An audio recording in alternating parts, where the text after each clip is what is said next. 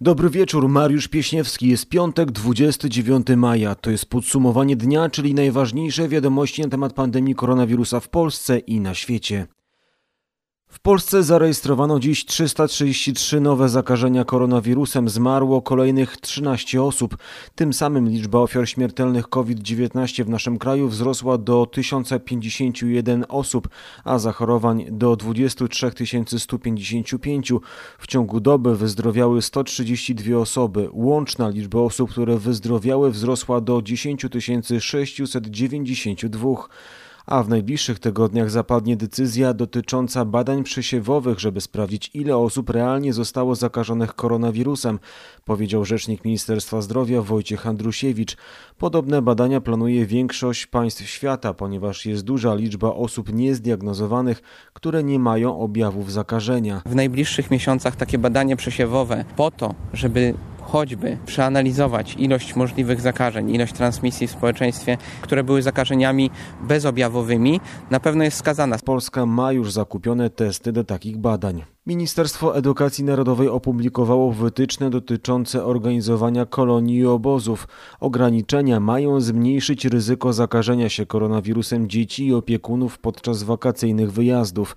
Minister Edukacji Dariusz Piontkowski mówi, że sytuacja epidemiczna się stabilizuje, dlatego będzie możliwość zorganizowania letniego wypoczynku. Kuratorzy są w trakcie konkursów i przetargów na organizację letniego wypoczynku, w tym także półkolonii. Wytyczne dotyczą m.in. przygotowania wypoczynku, organizacji posiłków, bazy noclegowej oraz zapewnienia środków ochrony. W czasie pobytu na kolonii poszczególne grupy nie będą mogły mieć ze sobą kontaktu.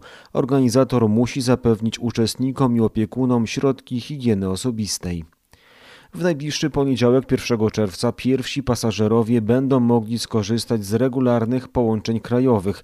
Polskie linie lotnicze LOT uruchamiają rejsy m.in. z Warszawy do Krakowa, Gdańska i Szczecina. Aleksander Przoniak. Przywrócenie ruchu lotniczego odbywa się na specjalnych zasadach. Pasażerowie będą musieli zachować szczególne środki ostrożności. Jak mówi szef Urzędu Lotnictwa Cywilnego Piotr Samson, chodzi o 4 główne zasady. Maseczki, dystansowanie się społeczne, dezynfekcja, mierzenie temperatury. Do terminala będą mogły wyjść jedynie osoby, które mają ważny bilet na przelot. Odprowadzający pozostaną na zewnątrz. Jak mówi rzecznik lotniska Piotr Rudzki, pasażerowie muszą liczyć się z kilkoma dodatkowymi procedurami. Po sprawdzeniu biletów, po sprawdzeniu dokumentów będzie miał mierzoną temperaturę. Musi pójść do kontroli bezpieczeństwa, oczywiście cały czas zachowując dystans. Międzynarodowy ruch lotniczy może zostać przywrócony na początku lipca. Od 19 czerwca kibice będą mogli wrócić na stadiony piłkarskie i żużlowe. Taką decyzję ogłosił premier Mateusz Morawiecki. W nowych warunkach sanitarnych zajęta ma być maksymalnie 1/4 miejsc na trybunach. Kluby będą musiały przestrzegać nowych procedur bezpieczeństwa. O szczegółach Paweł Mytlewski. Dokładne wytyczne znajdą się w protokołach, nad którymi pracują centrale piłkarskiej Ekstraklasy i Ekstraligi Żużlowej. Określony ma zostać np. sposób wejścia kibiców na stadion czy odstępy między siedzeniami, mówi premier Mateusz Morawiecki. Tak zrobimy, żeby zakup biletów, dochodzenie do tego stadionu w odpowiednim czasie nie prowadziło do grupowania się ludzi ze sobą razem. Na stadion piłkarskiej Legii Warszawa będzie mogło wejść ponad 7,5 tysiąca kibiców. Mecz żużlowy Falubazu w Zielonej Górze zobaczy na żywo maksimum 3,5 tysiąca osób. Minister sportu Danuta Dmowska-Andrzejuk podkreśla, że w nowych zasadach chodzi o bezpieczeństwo widzów. Liczę też na to, że my jako kibice będziemy się stosowali do wszystkich reguł. W przygotowaniu są też procedury powrotu kibiców na mecze rozgrywane w halach. Arcybiskup Stanisław Gądecki, metropolita poznański, zaprosił wiernych, by powrócili do normalnego uczestnictwa we mszach świętych. Dyspensa na terenie archidiecezji będzie obowiązywała do niedzieli 31 maja.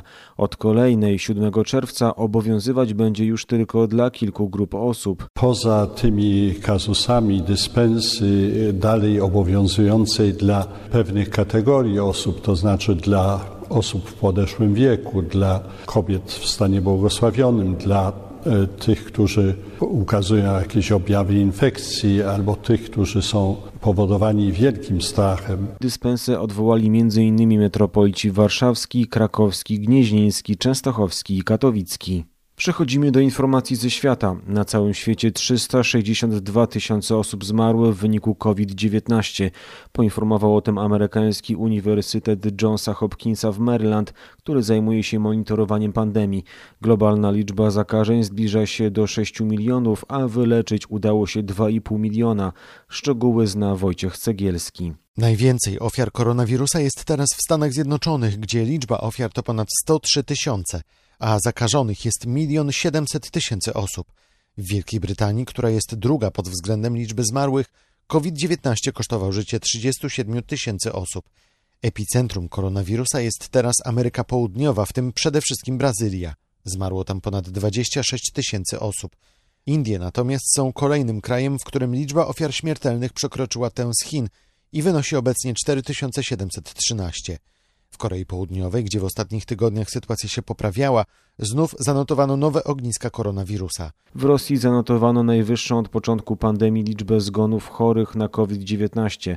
W ciągu doby zmarły 232 osoby zakażone koronawirusem. Rosyjskie służby sanitarne podały, że w całym kraju ogólna liczba chorych wzrosła do 387 000. Z Moskwy Maciej Jastrzębski.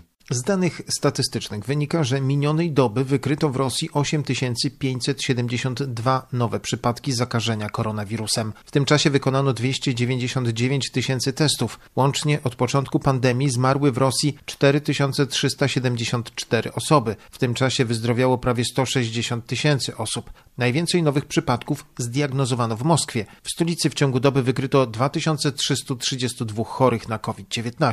Jak wynika z najnowszego sondażu Politbarometer przeprowadzonego przez telewizję CDF, zdecydowana większość Niemców w okresie pandemii bardziej martwi się negatywnymi konsekwencjami ekonomicznymi niż własnym zdrowiem. Z badań wynika, że większość obywateli dobrze ocenia działania obecnego rządu w walce z koronakryzysem. Waldemar Maszewski. Aż 61% Niemców stwierdziło, że bardziej niż o własne zdrowie obawia się załamania gospodarczego. Tylko 33% postawiło zdrowie na pierwszym miejscu. Jednocześnie 12% Niemców jest zdania, że pandemia wyjątkowo negatywnie wpłynie na ich sytuację materialną. 86% wyraziło przekonanie, że tak nie będzie. Prawie 60% popiera działania niemieckiego rządu w walce z koronawirusem. I tą informacją kończymy specjalny podcast Polskiego Radia, następny już wkrótce, a po najświeższe informacje dotyczące koronawirusa zapraszam na stronę polskieradio24.pl. Mariusz Pieśniewski, do usłyszenia.